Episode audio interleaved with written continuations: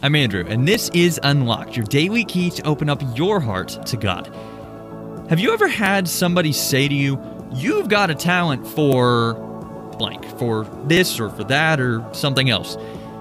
Or have you ever thought, If I were just more like so and so, then I'd really be talented. If I could just do this a little better or that a little better. Well, the topic of our devotion today is actually all about talents and gifts, as we would call them. It's called Gifted, and it was written by Kara Campbell. When God created you, He knew every part of you. He gifted you, not because He had to, but because of the amazing love He has for you. He created you with gifts and talents and abilities that you can use to honor and reflect Him to others.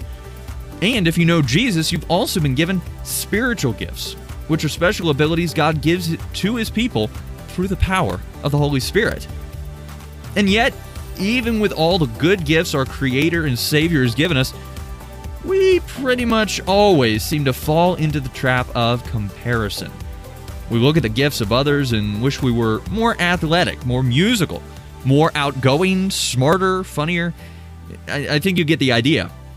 Or if we're not doing that, we just don't use what we've been given out of fear or feeling that someone else might be better for the job, or for fear we'll get made fun of.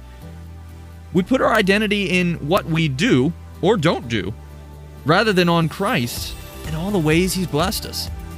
But the God that created the whole universe and every intricate part of you knew just what He was doing when He gave you each of your gifts, talents, and abilities.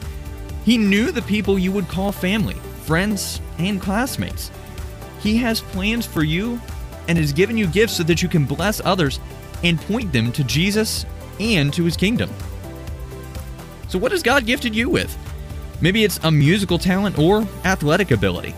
Maybe He's given you the gift of compassion for others. Maybe you're a leader.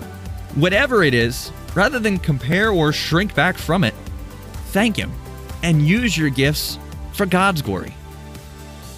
So let's talk about this. Why do we compare ourselves with others? Why do we think God has given them better gifts than us? What are your talents? What are your spiritual gifts? If you don't know, talk to a pastor or a camp counselor or another trusted Christian friend. What are ways Jesus might want you to use the gifts he's given you for his kingdom? As we read in Colossians chapter 3 verse 23, whatever you do, do it from the heart, as something done for the Lord and not for people.